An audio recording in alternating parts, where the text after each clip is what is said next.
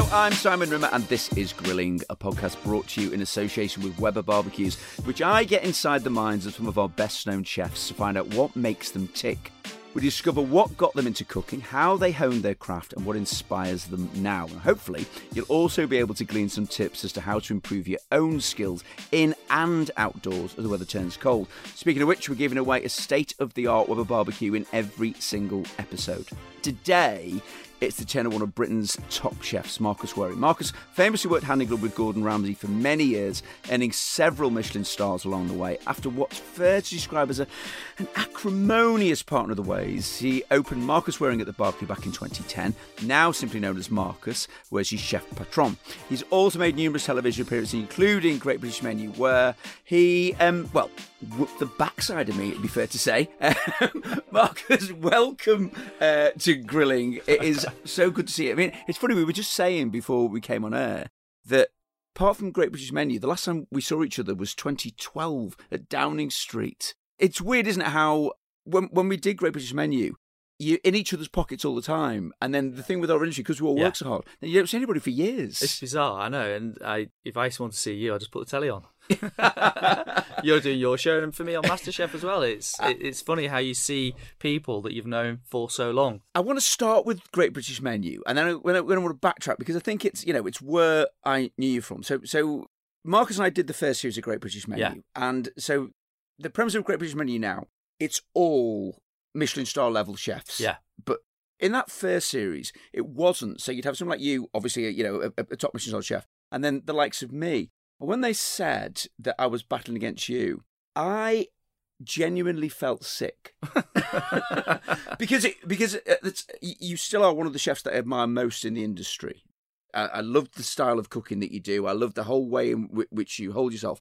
And there was me as the owner at the time just one restaurant, which is a, which is a forty-seven cover vegetarian restaurant, and I'm going to go up against you. So I thought, right, what I'm going to do is I'm going to go down. I'm I'm going to eat at Marcus's restaurant. So I went with my good friend Paul Askew, who has since been on Great British Menu, and I remember after two courses, I sat and looked across at Paul, and I said, I am going to get my ass whooped.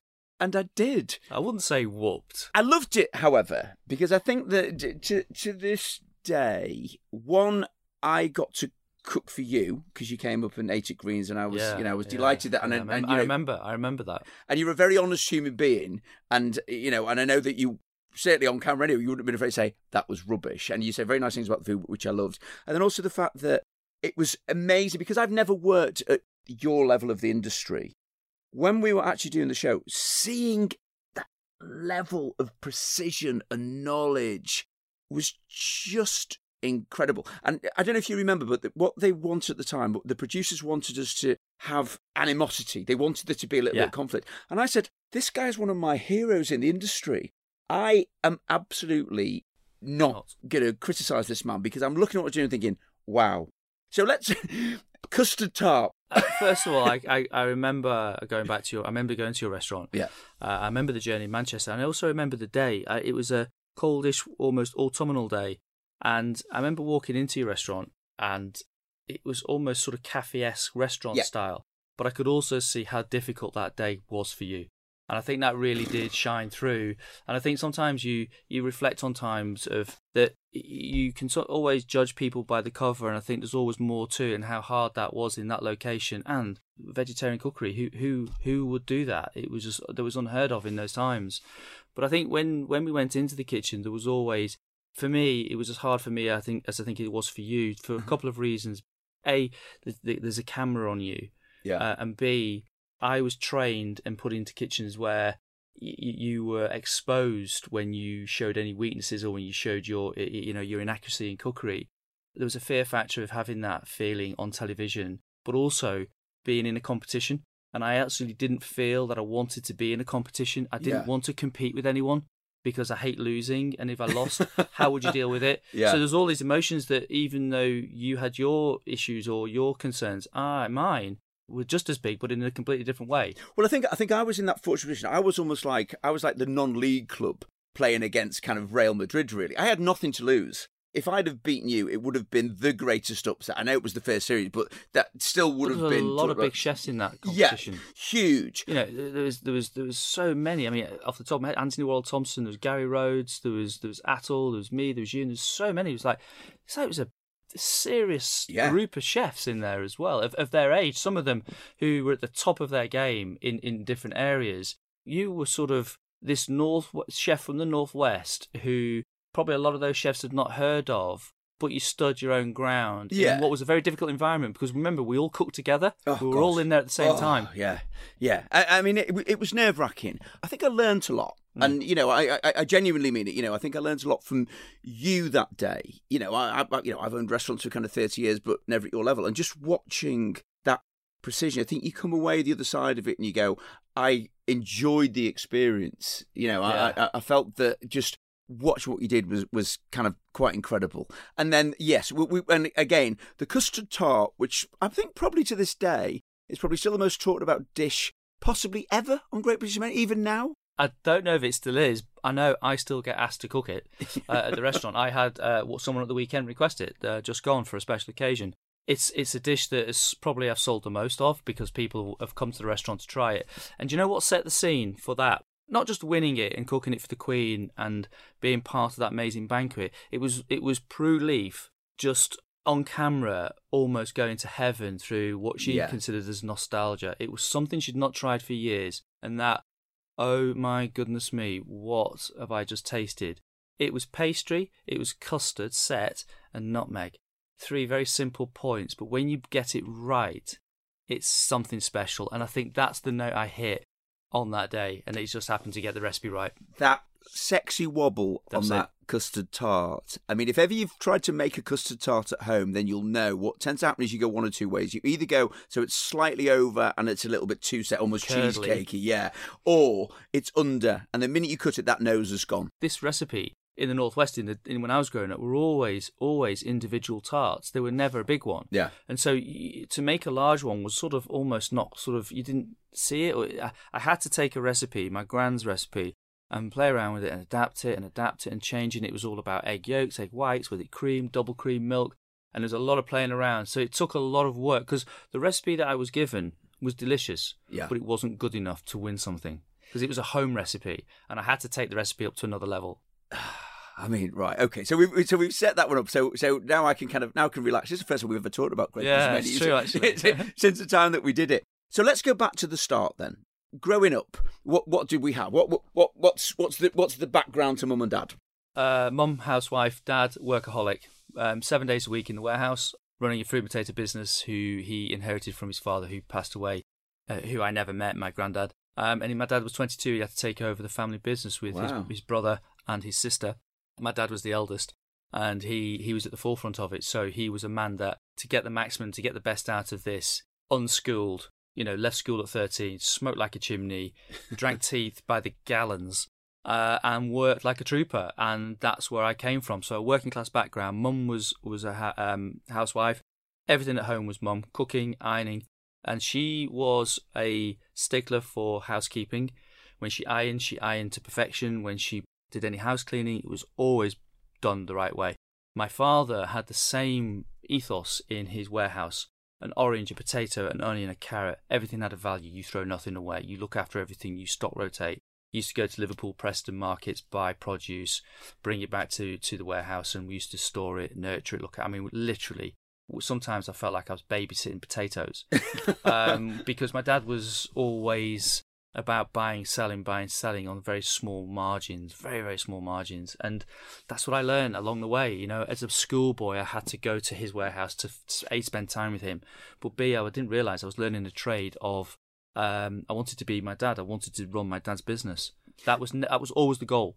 And in terms of personality, was your dad giving in that praise then? So if you wanted to earn his kind of, you know, his praise for kind of for doing a good job, was he? Because I'm sort of thinking, you know, you're a few years younger than me, but it's a similar kind of time Mm-hmm. when men, if you like, didn't really offer a great deal of kind of like praise and arm around the shoulder and hugs. No, never.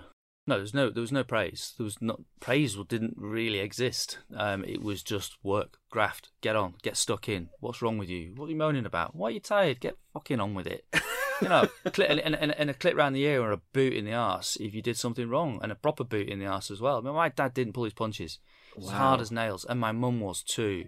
And at home, whenever he was there, he was fast asleep in the in, in, in the chair. He couldn't, you know, couldn't keep his eyes open. My old man. It's funny, isn't it? Because I think that whatever you have as your life is your life, and it's only when you Mm. get older and, and, and have your own kids, you look back and you think maybe there's a different way. You know what I mean? yeah. And, and, and- but but as, I suppose the the key on that is that your dad's attitude and, and your mum's as well set you up as a worker. You know, you've always been a grafter all of your life. So so that that's the starting point. When did you figure you wanted to to cook? Well, first of all, there was a day when the age was 13 or 14, my dad could see there was no conversation with me about what I was going to do next. There was no Yeah. talk about a career in anything apart from doing what my dad was doing. Yeah. And for some for some strange reason, one day he just turned to me. He said, "He said, mate, he said we're on the back of a wagon." And there's two times, there's two things he told me on the back of a wagon that changed my life. Was one he told me when my nan passed away, his mum, which was devastating to me because that was almost my one and only friend was my nan because my time outside school was always in the warehouse. Yeah. So I used to hang out with her and in, in, in, in, in the living room and uh, in front of the coal fire, trying to keep warm. And the other time was when my dad said, "This, this, this, this industry's fucked." He was like, "This is it. This is it. It's coming to an end." It's like, "What do you mean?" He said, "Look," he said, "I'm not going to beat around the bush." He said, "You're not coming into the family industry. It's not going to be worth anything in a few years. Go and find yourself a So career." what year is this, Marcus? Where, so that'll where be we? that'll be 83, 84. Okay. Yeah. 82, 84. Business is fucked, this, that, and all the rest, swearing his head off, fag hanging out of his mouth. And that was it. He got off the wagon and left me there. I was standing there like, what do I do? And there was only one of, there was no career advice. Not like, there was no, let, let me go and help you do this or go and speak to your careers advisor at school. I mean, my dad didn't have a clue what I was doing at school. You know, neither did my mother. They're clueless. I don't even think they even went to a school to see my teachers. My dad was all, no, nothing like that. No talk about homework, no talk about reading books, no talk about what you're doing. It's nothing, nothing. It was all about work. And so when he said that to me and I was standing there, I was like, well, there's only really one thing I can do now.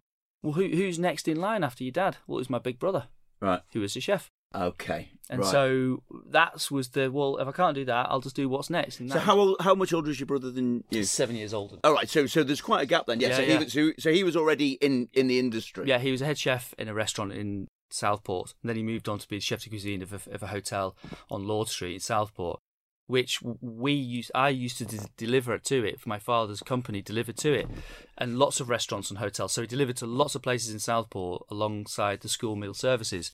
So I used to deliver into this kitchen, and the characters in this kitchen were hilarious.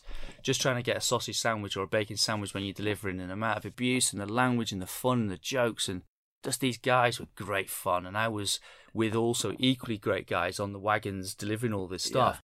And so I, I asked my brother, could I have a part time job doing breakfast, doing buffets for weddings, and making sandwiches? And he, he let me in. So when I'd finished my working with my dad on a Saturday and Sunday, I used to go to the hotel and top up what I was doing. So I was always in work.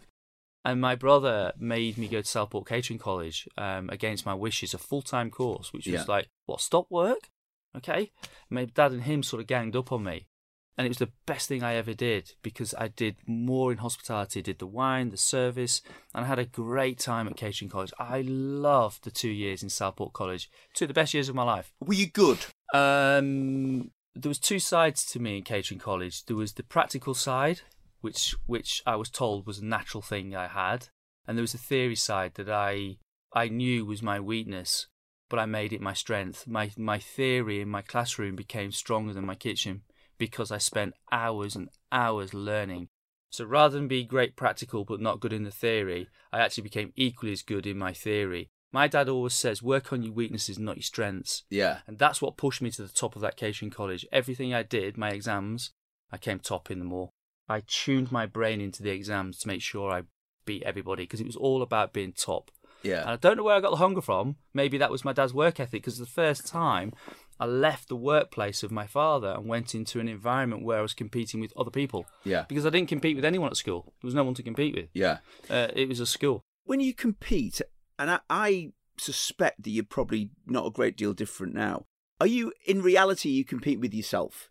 Being the best is about being the best in Marcus Wareing's It's, terms. it's about yes, it's about reflecting on what you've just done or what you're about to do and making sure you don't look back with regret or laziness and I wish I tried harder. Yeah. I think looking back in regret is one of the worst things you can do in life. And you want to achieve all your goals. I often get asked, would you change anything in the past? God, no. There's been some highs and there's been some lows and there's been some really tough times. But that builds character. Yeah. And I think, you know, I've I've won things and I've lost things. Um, it's how you react is the key. Positive thinking, positive mind. I've got three kids at home, and I'm not going to crumble in front of them because I've lost something or I, I've not done something right. I've learned to be a great communicator, and there's only one thing that made me become a good communicator. It wasn't my job. It wasn't me. It wasn't my father. It was going on MasterChef. Really? I couldn't communicate prior to MasterChef. I, I did everything myself. I barked at people. I directed people. It was all about the way I wanted. Right, let, let, us follow that path then. I, I- you know, I'm, I'm, I'm kind of going out. We'll, we'll come back to Yeah. the career. So, how, how how did it change? What made you realise? First of all, MasterChef was the one and only thing that took me out of the kitchen. Yeah. First time ever. I was uh, a work freak. I was on top of it. I controlled it and I manipulated everything that was about it. I was invited to take part or to take over from Michel because Michel had lost. What year was this, Mark? This was seven years ago. okay. uh, and I got a call from the producers.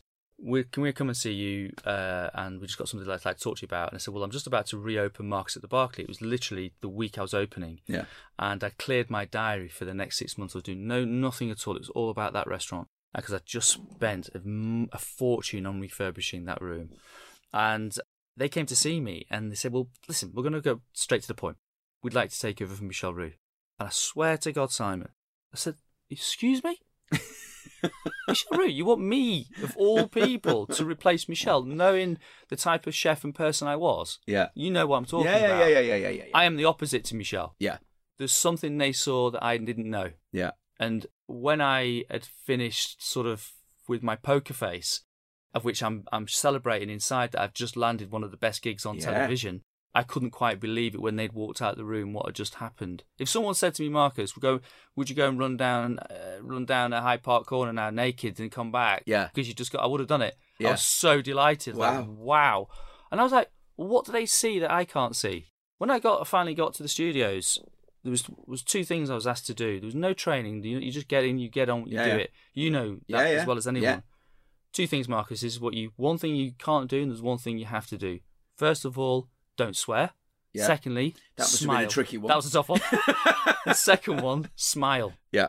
That's it. That was the brief Yeah. and show them. And I didn't. Then it all started to come to life. Was I may be talking to the chef in front of me, but I'm actually communicating to the viewer Yeah. sat at home. So explain the detail of food and why you think it's right, wrong, or whichever to the chef. But also remember, the people at home aren't tasting anything. Express your mind and express your imagination in words in a way you've never done So before. how, so how hard did you find it on the, on those first sort of few days of filming? How tricky was it? I didn't find the expression of food difficult or, or the television I Yeah. because it was always upstairs. It was always in my head. Yeah. I just used to speak. Remember, I just used to speak to cooks in my kitchen who I expect to know what Yeah. to do. But the information's already there. The knowledge is in my head. I never speak about it because I just do it. Yeah. you naturally do it.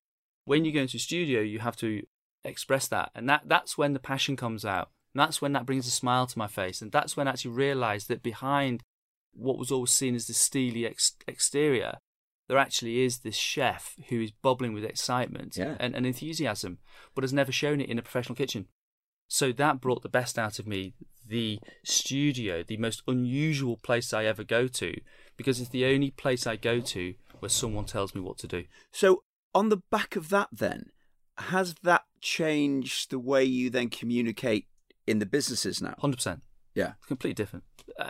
Just talking, communicating, working with the teams, expressing great food ideas, and actually, rather than being a dictator, um, I was actually someone who actually brought the best out of people. So I've brought the best out of people in the last seven years than I've probably done in my whole career. So it's, it's, it's so it's made you a, a, a better boss. Yes. That's amazing.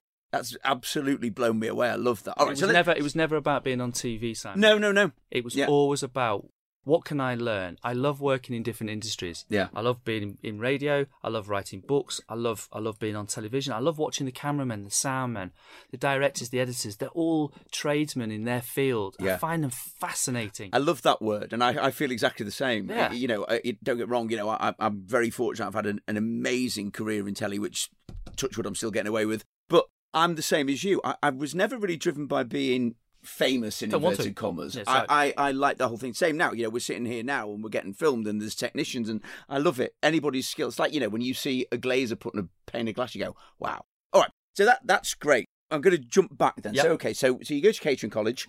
What's the first job after catering college?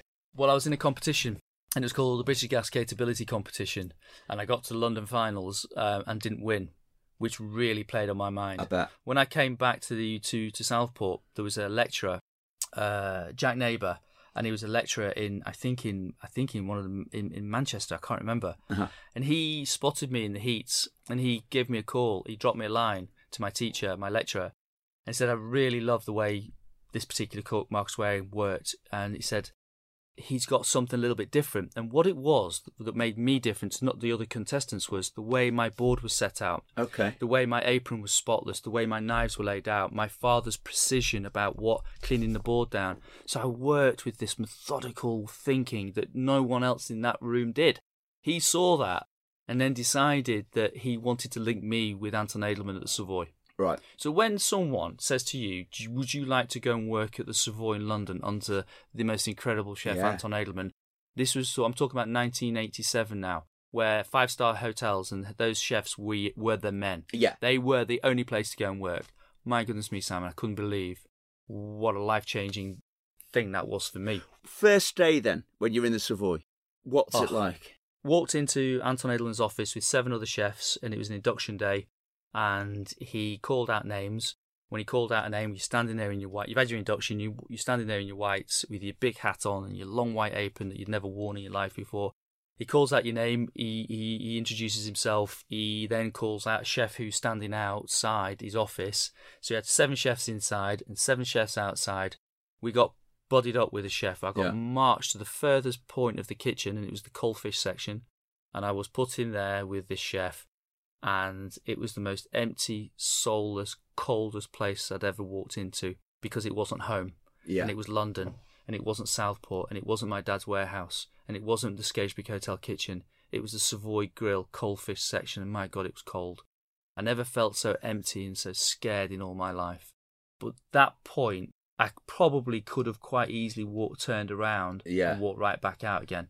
But I know full well in my head that what my dad would say to me when I landed back at Lime Street Station saying it wasn't for me. yeah. The, the, the abuse and the language that had come, not abuse is the wrong word, the arse kicking that would have come out of his voice. My dad always said to me, Marcus, when you go, don't come back. Don't ever come back to this town. And I used to say, why is that? He said, because there's nothing in Southport for you. Yeah. Go and get something. Go and do something Do you think your dad was right? Incidentally, I, I, again, I'm sort of I'm flitting around a bit on this. Say, when your dad said like you know that, that that his industry was kind of was doomed, do you think he was right? His industry. Yeah. Yeah, he was. Yeah, because my dad couldn't modernise himself. Right, okay. My dad would never been able to modernise his company. So yes, it was doomed. Right. Okay, fine. I, I, I, was- just thinking, you know, 100% I was right. in my, yeah, it was in my head sort of thing. You know, people still kind of have this right. It's about modernisation, about the fact he, he hit a point. where my, my old man's old fashioned. Yeah. He said to me, if you push buttons into a calculator, push the wrong buttons, you get the wrong answer. Use paper, pencil, and add up the old fashioned Yeah. way. And Yeah. he'd have done that, and he still does that today. wow, And he's 80 years old. wow, I love that. That's He won't change. And Love he wouldn't it. change then, and he won't change today. And I like that. Yeah, And so what I've done is I've taken the best bits of my father, and I've taken the bits I don't want to be like. yeah, Um, I don't want to be that workaholic that doesn't see his kids. I don't want to be that hard on my children. Firm but fair, yeah. and, and just communicate in a much better way. So, so your first day, so you, so you're hating it, and you could possibly walk away. How long then until you felt okay? I've made the right decision. Two and a half, almost two, yeah, probably about two and a half years later, Wow, that's a long time. until I was at Gavroche. Yeah. And when, when I went, when I, because I did just under two years at the Savoy. And where did and you end up I didn't Savoy enjoy. then? I didn't enjoy any. I didn't enjoy the Savoy because I didn't Okay. like London. Right. London was a scary place, and I only felt safe in London when I was in the kitchen. Right. Okay. It That's took- interesting. And the problem I had in the kitchen wasn't that I didn't enjoy it. I just kept getting promoted quickly. And I found myself at senior levels, but yet I didn't have the years of experience. And again, it was my work ethic and my dad's training. I'd spent, Simon, five years of rotating and ordering and buying and looking after fruit and veg and organising things. I had this training of produce beyond my age that, Yeah. that any other chef around me never had. So when you put me in charge of a cold fish section that I was buying more fish than the butcher in the hotel, I was given the responsibility after two months of being in Savoy. I was promoted to chef de partie after two months. Wow. Yeah. So I suppose to qualify for kind of listeners who aren't involved in our industry, how long would that normally take if you were a competent, ambitious four or chef? five years. Right. So two months. Two months. Wow. I couldn't believe it, and I didn't understand it, and I, I didn't realise until I reflected back as time went on and I got older what had happened there. But I could fillet fish at speed. I could rotate. I had this speed in what I did, and I just used to plough through the work like an absolute stormtrooper, and I loved it. Yeah. And my, my, my hands were septic. My hand, my the pain of your hands being dry and wet, and all this fish slime, and the the effect, infections that you used to get into your hands, and just tough times for me. Yeah. Um, but the work kept me going, and I think that's what I really enjoyed the most. When did I fall in love with London? Long, long, long time down the line. Yeah. So two months you, you get promoted. You get promoted all the time, and then you say then you, then you end up at Le Gavroche. Yeah. How did that come about then? There was a competition, an Egon Ronay competition in Savoy Kitchen, where Egon Ronay had brought in a lot of top restaurants into into um, the Savoy Hotel to run this big competition. And one of these re- restaurateurs that came in to compete for the Egon Ronay Trophy, Egon Ronay Trophy, was the Waterside Inn. Long story short, every restaurateur or chef that came in to compete in this competition was buddied up with a Savoy chef to be able to find the equipment, blah blah blah. Yeah. Anyway, the chef that worked with the Waterside Inn team was offered a job at the Waterside, and he turned it down. Waterside was the three-star Michelin, one of the Yeah. best in the world, Yeah. and he turned it down. Do you know why he turned it down? He was French, and he didn't want to go and work in a French restaurant. And he loved the Savoy, and he liked being in a bigger kitchen. Right. He didn't understand. He didn't want to go and do that precision. I went home and I called my dad that night, and I said, I told him that story. And he said to me, he said, I said, Dad, that could have been me. I could have had that job offer. Yeah. You don't just walk into the Savoy because basically going to work at the Waterside in Gavroche, you yeah, there was a waiting list for years to get in. In those days, there was a waiting list, believe Yeah. it or not. He said, right. He said, listen, I'll tell you what to do. He said, I can hear that you're upset, and I can hear that yes, that could have been you. He said, what are you doing tomorrow? I said, I'm off tomorrow. He said, right, get up, get your suit on, have a shave. He said, and go and go and knock on the door. Gavroche said, Dad, I'm not doing that. I'm not doing that. He said, do it for me. Will you just do it for me? I said, are you serious? He said, go and knock on the door. How old are you now? 19 Okay. Right. go knock on the door because you remember you remember there was a, there was there was a some TV shows I've viewed the same pet and all the, the things in Liverpool where it's like you want a job? Go knock on the door. Just go Yeah, and yeah. ask. That was my dad's mentality. I did. I knocked on the door. Two weeks later I got a letter from the head chef offering me a job. Wow. and I went in and had an interview. And literally knocked on the door couldn't speak to head chef. It was Mark Prescott because Michel Yeah. wasn't there. Sat down I told him where I was from. He was from Wigan. And he said that's brave coming in here knocking on the door. And I said yes I want to come work for you. He said where, where are you now? And I got the offer. What was really interesting was I went back to hand my notice in and I went to see Anton Edelmann. When I told him I wanted to leave, he said, no, no, no, no, no, no. And he said, he said, no, stay with us, stay with us. I said, chef, I really want to go and do this. He said to me, he said, well, what's more important than working at Savoy? Where's better than here? And he had a good point, I have Yeah. to say. He said, well, I, I said, chef, I said, I actually got myself a job at Gavroche. And he, and he looked at me and he says, wow, okay, congratulations. He said, you won't make it. He said, That's too difficult, that kitchen for you. That's a three star Michelin. That's on a completely new level. Those words rang in my ear the day I walked into Gavroche, and I said, You know what? That's the kick in the arse I needed. And maybe you may have been right at that point, Yeah. but I needed to hear that from Anton. And all those 35 years later, I, I still can picture it and remember it today. I mean, it's little things like that in life that give you the urge or the, the drive to move Do you, forward. do you think though, because uh, Anton was a very very clever man. Oh, he was. Do you think that possibly there was a part of him that knew you were good enough, but knew how you would respond by him saying that? There's a possibility of that. I think he did want to keep me, um, and I also think that maybe I was going into an arena that was probably I wasn't quite ready for. And I think there's an element of that. Possibly he may have been right. I go into Gavroche, 24 chefs, three star Michelin. They work all together as a unit. The most unbelievable kitchen I'd ever I'd ever walked into at that age, and it was chalk and cheese compared to the Savoy. But there was a big difference about that kitchen. It was about seriously one on one with the chef, and it was about precision. But in that kitchen, there was one point of difference that stood out like nothing else. Which was Gordon Ramsay. okay. He was in there, and he had just spent three years with Marco. And so when I walked into that re- into that kitchen and saw that's my first service, there was also this one person that stood out head and shoulders from everyone else because he was trained to a different level. What was Gordon's role? What what position was he in the kitchen? He kitchen? was the chef de partie on the fish section at that point when Right, I walked okay. in there. So he's still a relatively Yeah, yeah. kind of you know middling to, to low ranking chef. at another that level, point. another level. Oh, he he he, he stood out because those were the two things that, that I put, talked to my dad about that night. One was the, my first day at Gavroche, the job that my father made me go and get, Yeah. and this guy, this bloke that was in the kitchen. And I told my dad about this guy, and he said, "Well, why does he different?" I said, "Dad, the precision, the focus, the attention to it, the speed. He cooked. He cooked the kitchen under the table." Wow. And he said, mate, he said, there's one thing you should do with people like that. He said, take note, pay attention, and don't let him out your sights. Stick with him. So go on then. All my right, so- dad is at the back end of all my decisions. Yeah, and, and I love that, and it, it's funny because He's a wise old man. Yeah. He's an old fashioned old man. And, you know, kids of today need guidance. They need to listen to an older owl, an older owl of time and age. They're important. You may not like what they say, but they're important and they have real value.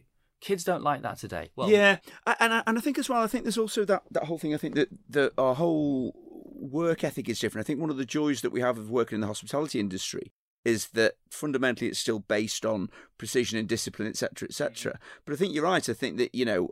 I don't know about you, but w- w- you know, when I was at school, I was told I can achieve whatever I want. The only thing holding me back is me.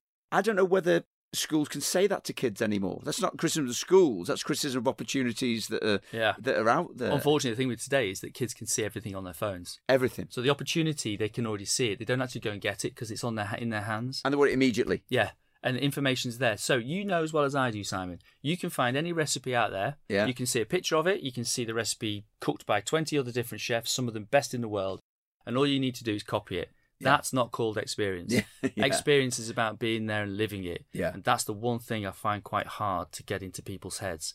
But I've stopped trying to do that now. I do my job on MasterChef, I do my job in the kitchen. and There's only three people I need to get into their heads, and that's my three kids. Yeah. They're yeah. the only three people I need to prove anything to, as in make sure they take on board my thinking Yeah. along with their own and put the two together because that's what worked for me. Okay, so you go into the Gavroche. Yeah. Gordon is just there, kind of absolutely standing out. So what's the next stage then? Where where do we where do we jump to in terms of the what happens with Gordon and then what happens with you? Gordon goes off to to Paris to work for uh, Joel Robuchon, Mhm. and then he went on to work to, for Guy Savoy. I went off to work in upstate New York uh, in the Adirondack Mountains for Albert Roux. He sent Yeah. me there. He took me to his office one day. You speak French, chef? I said, no, I don't. He said, well, there's no point in you going to France, then, is there? Because this is at, the, at Gavroche, when you did one year, the month before your your year is up, you were brought into Albert's office to basically be told you're going to move on. Because the waiting list was so long to get in. Right. They already had a chef waiting in my, for my place. Wow. But that was fine. And he sent me up to upstate New York, where, believe it or not, I learnt to barbecue. But I'll come back to that in a minute. Okay, yeah. Which is why we're here, by the way. yeah. Um, I went to New York and then I went to Amsterdam. So I went to New York to get some time out. I'd had four, three and a half years in London. I was a bit tired. I wanted to go and do something different. He sent me out there for nine months Who are you working for up there? uh, for a place called The Point. It was in the Adirondack Mountains and it was for a private family. It was Right. 11 log cabins in the mountains. So a Relais Chateau Hotel. Right, okay. And so luxurious Nice. footwear people from New York used to fly to for long weekends and spent cooking and, Yeah. and doing things quite on a small, very small, you know, there's only two of us in the kitchen. And you sort of said you felt you needed a bit of time out. Are you I worked myself. I was going to say that kind of burnout thing happens at, at, at your level of the industry. It must happen a lot. And did you feel almost feel you were getting stale? Is maybe the wrong word, but that you felt I, I can't continue at this rate with this intensity. I don't know if I felt that. I just felt knackered. And again, I was promoted after a month of Gavroche. Again, Right. straight away. Yeah. Went in as a commis, chef de partie within a month. I was Yeah. like, oh my God, here I go again. Yeah, And but I gave it everything, and so because I couldn't keep up with Gavroche Kitchen, I used to be in an hour before all the other chefs and an hour after, which I got told off for at one point. But because I was promoted, I didn't have the mental capacity to be able to deal with all the work I had to get through. I just Yeah. didn't understand how it all connected.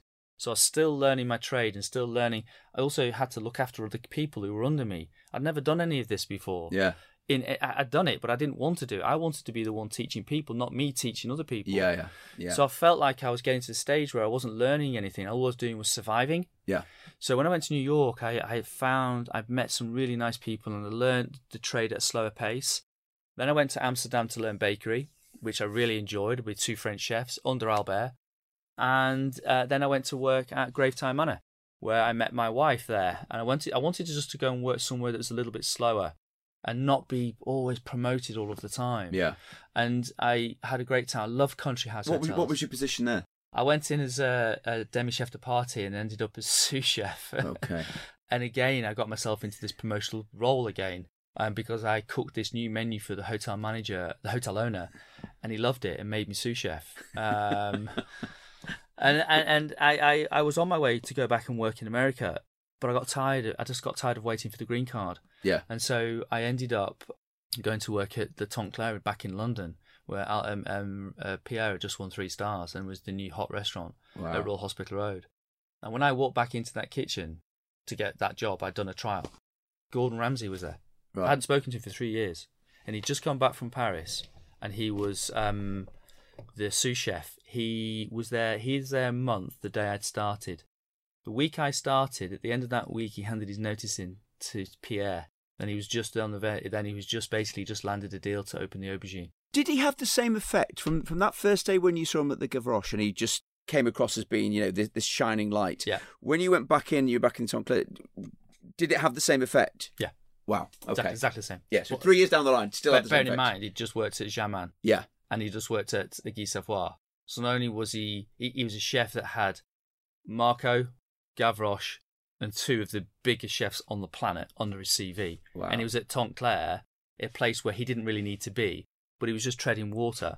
And Marco found him this site, or found it with his, with Marco's business partners, which which became the Aubergine. Got- Basically, my my first week of working there, Gordon was handing his notice in. And one of the reasons why I went to work at Tante Claire was that Pierre it wasn't for Pierre because Pierre just won three stars. That was one of the reasons. But the second reason was because Gordon was a sous chef, Right. Okay. and I wanted to work under him. Yeah. My goodness me, the week I started, he left. so I followed him because that was Okay. what my dad said. Right. Okay. And I then unfortunately left Tante Claire after a month. But you had to. I mean, you know, Oh, we, we, uh, I think we've established very, very quickly that you, you're very single-minded and you're very focused. Yeah. And like, you know, It was an opportunity I could Yes. Good as Tante Claire and Pierre was, it was set in its three star way. Yeah, And I wanted to go and work for the hottest thing in London. yeah, And that was him. Oh my goodness me. What had I just walked into? You talk about Hell's Kitchen. yeah. this is it. This was. I mean, you can only describe it as the SAS of kitchens, and that's what it was. And for me, that was the changing point of my life because my CV told me I was a very good chef Okay. where I worked Yeah. until I went there and I realised how average I was. Really? Precision. Why? Precision, Simon. Think, taste, touch, feel, precision. Get it wrong, you're going to hear about it. And it was plate after plate, ingredient after ingredient, dish after dish, day after day, week after week, month after How month. big is the was the team there when you opened? six. Wow. It never got bigger than seven, and we needed probably twelve people to work that kitchen. But they did. A there was no space. People just kept leaving because it was too tough, and we were what Gordon used to call basically the Magnificent Seven. And every time we tried to become eight or nine, it always ended up as being seven. And I, I was the sous chef. I was the first person Gordon ever employed at the at the aubergine. I was first in the kitchen. I was the first cook. He promoted me, gave me the job. I had to be the sous chef because that's actually what I really wanted and I, he gave me a set of keys. He says you open the kitchen and you close it every day, and that was six thirty a.m. and I never ever really closed it before 1.30 the next day. Wow. wow, wow, wow, wow. Seven Oh days, se- seven days a week, Uh, six days a week, Sam. Six days a week, uh, two two years solid, and it was it was it was a tough one, but I was ready. I was trained. I was hungry. I loved it. So, so when you're in that position, and, and obviously, you know, you, the thing is, Gordon had a reputation. They did kind of boiling point, and it showed kind of the quite. I can't think of another word other than brutality in that kitchen. No, it wasn't. because that's what people saw from the outside. Yeah, it was one on one. yeah, in a confined space in a closed environment that is people say to you how did you deal with it why did you get up and do it i, I, I just did it it Yeah. did it because I, have, I i wore the stripes and it was an honor and it, yeah it was tough and there's lots of stories w- w- that we, we can't go into because it just takes too i'd be here all day which I'd love talking about and they're very special stories and they're very special times, but they're quite unique to the people who are in the kitchen at that any one time. That yeah, given time. I, I I get that. It, I, I always sort of feel that you know on on that level that it's almost kind of like you know like like a like a secret service Yeah. that what ha- those What stories are yeah unless you were there Yeah. then yeah they they sort of stay so, so, there so you can now can see what I'd been through at the point when I then met you, yeah and it could you could see you both of us could see how different we we, we could be, Yeah. but yet on the day or, or cooking, it wasn't an amazing dish. It was a custard tart at the end of the day, but it was about the three things: the pastry, the custard, Yeah. and the nutmeg, all working in harmony. And without that training, I couldn't have done that. No. 'Cause I, I'd have just cooked a normal tart, yeah I, I still couldn't make that custard tart now and that's the difference. yeah yeah That- yeah yeah that's it. hundred percent yeah So simple, yeah but it's just it's all about the detail. Well, suppose uh, you know we've we now established sort of where you are. I, I suppose I never want to sort of define somebody by something that is is sort of acrimonious. But I can't have you on without talking about the, the split because you know Gordon was the person who you've acknowledged sort of almost made you into the chef that you are. Yeah, And then after kind of years of working with him, then a very acrimonious split. yeah. I don't know how much you want to say or how much you don't really. Well, whenever I speak of it, it, it always gets talk, talked about, and it, it's always been written about. And the split was, how can I describe it? It's almost like we were two, then we became three. Okay. So do you remember Charles and Diana? They always Yeah. thought there was another person in the relationship. Yeah. in my relationship with Gordon, it was so strong, so powerful. We we became best friends. You know, that guy stood next to me on my wedding day as my best man. And that, then a businessman came into the equation and turned us into big things. Right. And we needed it. But I felt there was a time, as time went on, where Gordon's career was growing and expanding and he was being massive. He went on to television and he was open in America.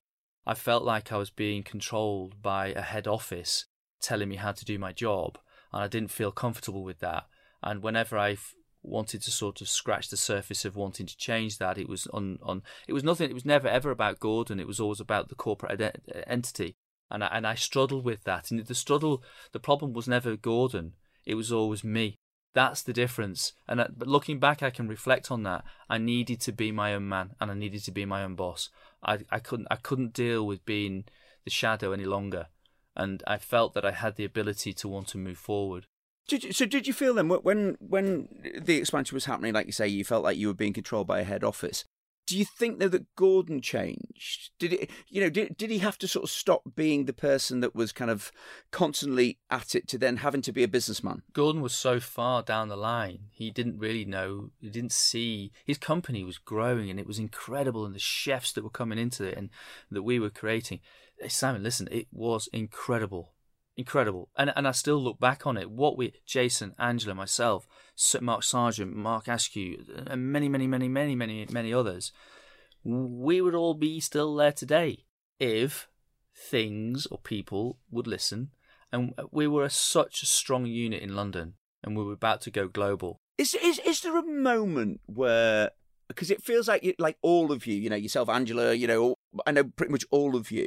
Is there a defining moment you thought, right, this is over?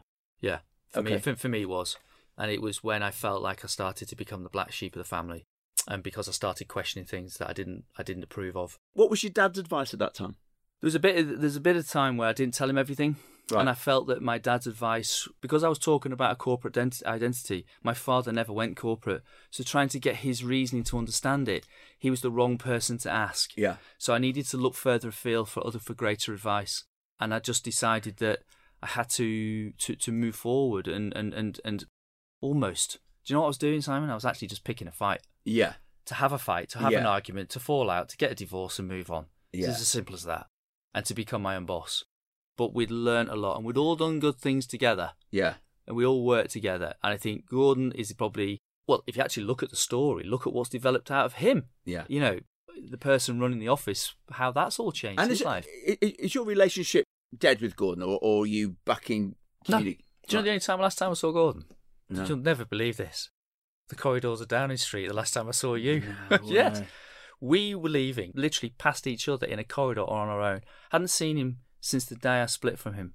Wow. I think we nodded. I think I don't even know if we shook each other's hand or not. But I just wish we'd had a chat. Um, And you know, we both went on our merry way. Do you think you ever will? Uh, I, if Gordon and I bumped into each other, I'd like to think that we could have a, a glass of wine and a drink and a chat. I don't think we're the same. I think we're very different. But I think for a few hours it'd be fucking funny to talk shit for a while, wouldn't it? Can you imagine what we'd talk about? In fact, we'd be more than an hour. It'd be there for bloody weeks. But I think we mustn't look back and think that those days are over, and I hold no bitterness towards him or his family or Yeah. his group or no one. I think what he's achieved is extraordinary, but I also admire what everyone's achieved that, have, that has been through that kitchen. And without that training, without that relationship, Yeah. none of us would be in the boots we're in today. So let's go right up to date then. So, Yeah. so what is in the the the Wareing portfolio at the moment? Then what have we got? So I'm trying to go the other way now. I'm trying to de-risk everything. Okay. I'm 50. I'm 50 this year.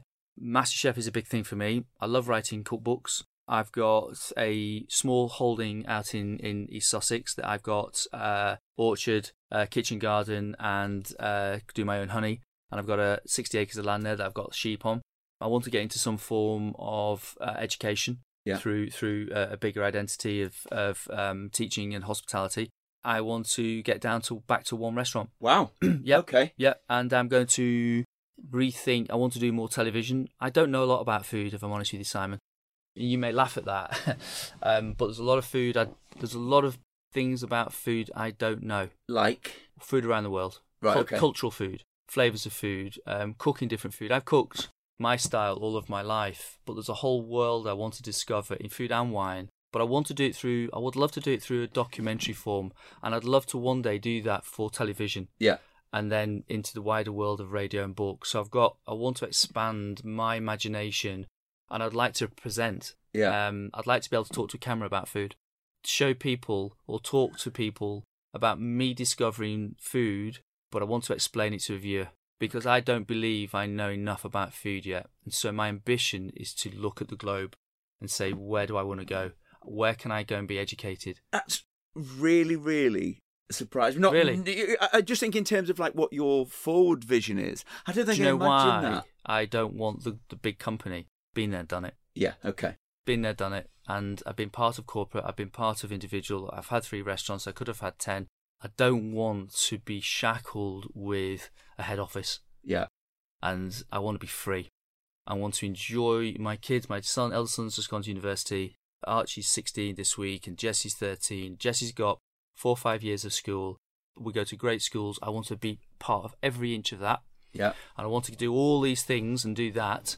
When my daughter, if she wants to go to university, at the end, she's my lassie. Once she goes to university, it's five, six years from now, I've got a whole new career in front of me of doing new things, and I'm going to be as energetic and as lively as you are at your age Yeah. as I am when I get to that. And so I'm 50, so when she finishes, I'm going to be 55, 56. Yeah. I want to get stronger and stronger and do more and more things. And that doesn't mean just doing restaurants. Go and broaden your imagination and be brave to do that. Love it. Love it. I tell you, the, the most joyous thing has been about kind of doing this podcast is that we discover things about people that I never imagined that you're going to discover. And that is, Yeah. that has absolutely kind of blown me away. I think the other thing, I mean, we're, we're sort of at, at, the midpoint of this, is that from competing with you in British, Great British Menu and the person that you were then, you're clearly still as driven as you ever were, but you are a different person. Yes. I, I- can feel that you know there's a there's a uh, a broadening of kind of your of your outlook. You know, rather than it being right, okay, here we go. This is Marcus Wareing, Mission Sod Chef. This is this is it. Work is everything. Like you know, like your dad's kind of world has Yeah. always been. And it feels now that work with a small W is everything now. It's interesting you say that because that chef you just talked about is still there. Yeah, You know, of course. he's sat in a filing cabinet in the back of my head. Yeah. I don't want to be that person anymore. Okay. You know, w- when I reflect on my career and I reflect on when I was striving for excellence and success, the things I said and the things I did in kitchens uh, are things I want to be proud of. But I certainly don't want to go back to being that person. And that's like speaking in the third person. And I suppose in some sense I am. But you don't achieve things in life by being Mr. Nice Guy in catering. Yeah. No. Absolutely right. Yeah. Not from not from the school that I'm from. No. You know, I, you could say you're from the school of hard knocks. You've been brought up a hard way. You've worked in this particular fashion. Of course, that's who you are. I'd love to be as cuddly and as friendly and as nice as Tom Kerridge. I would love to be able to chocolate everything in life. We'd all like to be like that. Jesus. he's just never miserable. He's never. He's always happy. And he'll give anyone a hug. And I'm Yeah. thinking, God, you know what he said to me once? I went on to Great British. Actually, I did a step in judging with him because he can't eat shellfish. Uh-huh. So when he was uh, became a, a mentor judge on Great British Menu, I was invited to body up with him to taste the shellfish. Yeah. And I went into the room and I did all the shellfish tasting. And then I was listening to the way I said, he came out and he did his judging. He was telling the chefs what he thought. He said, I said, you're as hard as nails. I said to him, you're as hard Yeah. as nails on those gas. I didn't re- on those chefs. I didn't Yeah. realise you were so tough. He says in his in his West Country accent. He said, "Yep." He said, "I am." He said, "But the difference between me and you is I do it with a smile on my face."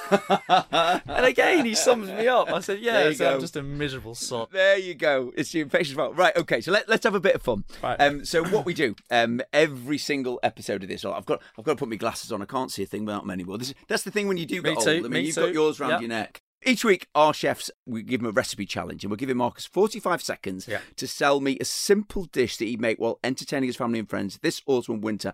But as regular listeners will know, you're cooking outdoors on a barbecue. Absolutely. So you've got any cut of meat, fish, or veg. You've got to make a marinade or a rub. Yep. Uh, you've got to have a sauce and you've got a cold side. Yep. Uh, you only have 45 seconds to do it. Um, and what you need. me. You are timing me, aren't you? Oh yeah, yeah, yeah, yeah, yeah. or you yeah. taking the recipe Uh, down? um, and what? Yeah, yeah. Actually, no. I'll probably do that. Um, and and what you have to do is give me the title of it. Forty-five seconds. I'll give you a little bit of a countdown. And there's been some good and some bad on this. I've Yep. got to say, Ainsley was very good. well, he would be, wouldn't he? Well, a- Ainsley was like he, he lives to. on a barbecue. well, Ainsley was also like listening to some kind of like slightly erotic novel, the way they described it. Are you ready, Mr. Ware? I'm ready, ready. Okay. Three, two, one, go. Right, my my recipe for barbecuing would be a shoulder of lamb that's been butterflied, marinated with garden herbs from my garden, any herbs you can get your hands on, lots of olive oil, salt and pepper, 24 hours.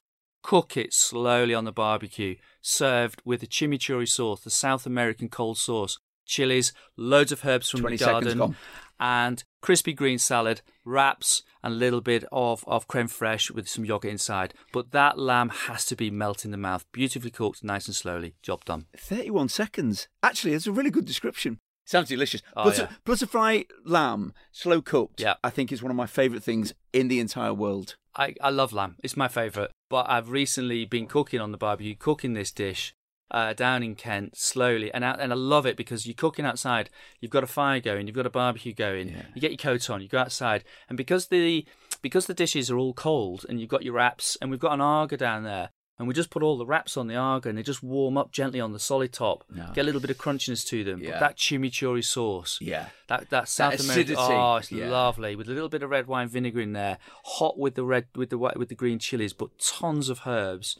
It just like it's just oh, it's great on, on the wrap. Break the lamb up with all the fat and all that marinade and the smoky smokiness of the barbecue. I think outdoor Super. barbecuing is much better in the winter than the summer. I agree. think when I the weather's agree. cold, Yeah. it's much better. yeah. So you, you said previously that you learned to barbecue when you were Yeah. upstate New York. So so what kind of things were you cooking? What's really interesting about barbecuing in where I'm from, my, my, my dad would call barbecuing foreign muck from Australia. he, could- he- anything, you know, he calls pasta foreign muck from Italy. I'm not eating that rubbish, he says. you, you'll never get. So I've never trained on barbecues. I ne- I'd never cooked on a barbecue in my life before. Yeah. uh, at home. So when I went to America, we used to go to. Uh, uh, I worked at a place called the Point, and the Point is a rock, this rock face that off the mountain. That, well, basically, it goes into into into the lake, and it is it is a point. And we used to have these barbecues set up there. What I learnt in America was big barbecue is massive barbecue, some on fire, some on coal. But uh, you learn about the temperature of the fire. You learn about how to control it. But there's one thing they did over there that I don't really see much over here. Well, I, I haven't done it. Was they used to blanch days before all the chicken, all the ribs, blanched in water, in Wow. stock, good flavour, and allow everything to be cooked and cooled in that water. Then it was taken out. It was then wrapped in this beautiful barbecue, homemade barbecued sauce Yeah. for another 24 hours. And then we just go up onto the point, onto the fire, and all we needed to do was Just give it the charring, the yeah. colouring, the warming. But all the blanching tenderized it along the way. And then the, it was all wrapped in sauce. So if you took a drumstick, wrapped it in a good barbecue sauce, and cooked it till it was cooked, it'd be knackered by by the time you could eat it. It'd be burnt, yeah, yeah. and it wouldn't work. So the blanching of all the ingredients that on, on the meats Yeah. was the key to success. That's and it's great. a great tip That's a really good. and make a really good sauce. So, uh, coat it in a Yeah, good yeah. barbecue sauce and leave it for 24 hours. That's a great tip. And you barbecue, and it's simple because then you can enjoy it. The point of for me barbecuing is not to stand over it like a donut for hours. Yeah. It's actually to enjoy the, your family and your friends in the company. Yeah, it's, it should be a social activity, Yeah. shouldn't it? Yeah. Yeah, and that's what we did. It it. great. Good tip.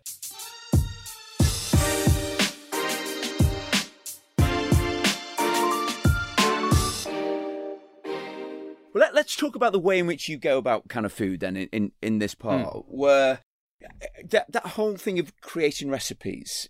How does your mind work? So if you're if you're Yeah. going to create a say you've got a new menu coming on, Yeah. how does the process happen? Well, up until MasterChef, putting that in the menu, we're doing this, we're doing that, and I'd tell someone what to do. Yeah. Then I'd come back and start to talk to the chefs in more detail, and then you realise actually, I've got quite a lot of talent in this kitchen. They've all got great ideas. I need to get that out of them.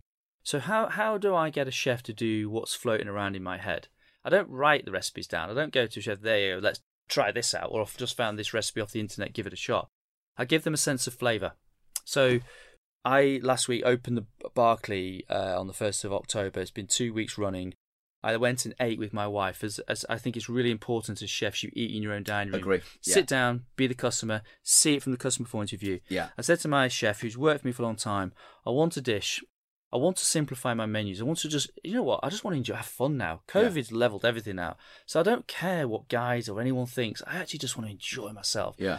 I want mushrooms and foie gras on toast, and I want it with a great Madeira truffle sauce. And he looked at me and it's like, okay, why? I said, because those are the flavours I just want to taste. Yeah. Yeah.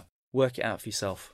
Yeah. Served me that dish when I came to eat, and it was the best foie gras dish I'd eaten. Because he put a bit of him in it, and he put all his skill in it, and all the precision of how I look for something, and he brought that dish. Well, it was it was served in front of me, and it was absolutely mind blowing. Ceps, so two pieces of toast, soak them in foie gras fat, cook them on the plancha grill, nice and crispy. Ceps beautifully fried in butter, herbs. We had the big piece of foie gras on top of the other piece of toast, quince puree, and a, and a, uh, just a lightly uh, scented flavoured uh, small griotte cherries, full of alcohol, but yet pungent with flavour, herbs, and then this stunning Madeira truffle sauce that was just fucking mind blowing. It's going on the menu tomorrow.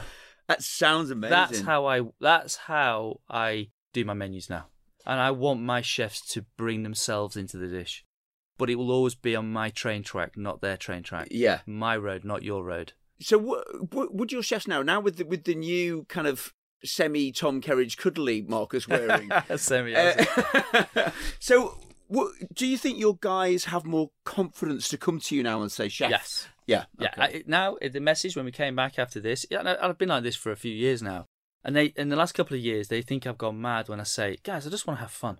yeah. Let's just have a great time. If we make a mistake in front of the customers, just apologise. Just give them a glass of shampoo, whatever you want, but let's just have fun. And I've been talking about this. So I go in now and they think, something wrong with Marcus at the moment. Is he I'm, all right or I'm getting a little bit worried about you. Do you know why? because I've done and been and worn so many t-shirts, Simon. If I can't go out enjoying my job, yeah. what's the point? Yeah. You know, you've got your house, you've got your cars, you've got your restaurants, you've got your books, you've got your TV career. You've got so many things. If you can't have fun with it, Do you- what's the point? Do, do you think as well that uh, you know everyone that we're kind of interviewing are sort of successful people? Do you think as well there's there's an element of age as well in it? Do you know what I mean? That Yeah. you kind of you know that you you're coming up to to fifty and you look at it and you kind of go, you know what, I'm loving my life. You know, I need to be. I need to give myself a bit of leg room now. I, thi- I, thi- I think you're right. I think i if I reflect back and I say to people, I've been in kitchens 34 years. Yeah, That's a long time, 34 years. You, Yeah. you get less for manslaughter. You know, Yeah. you know, you say, it, it, but I'm not done.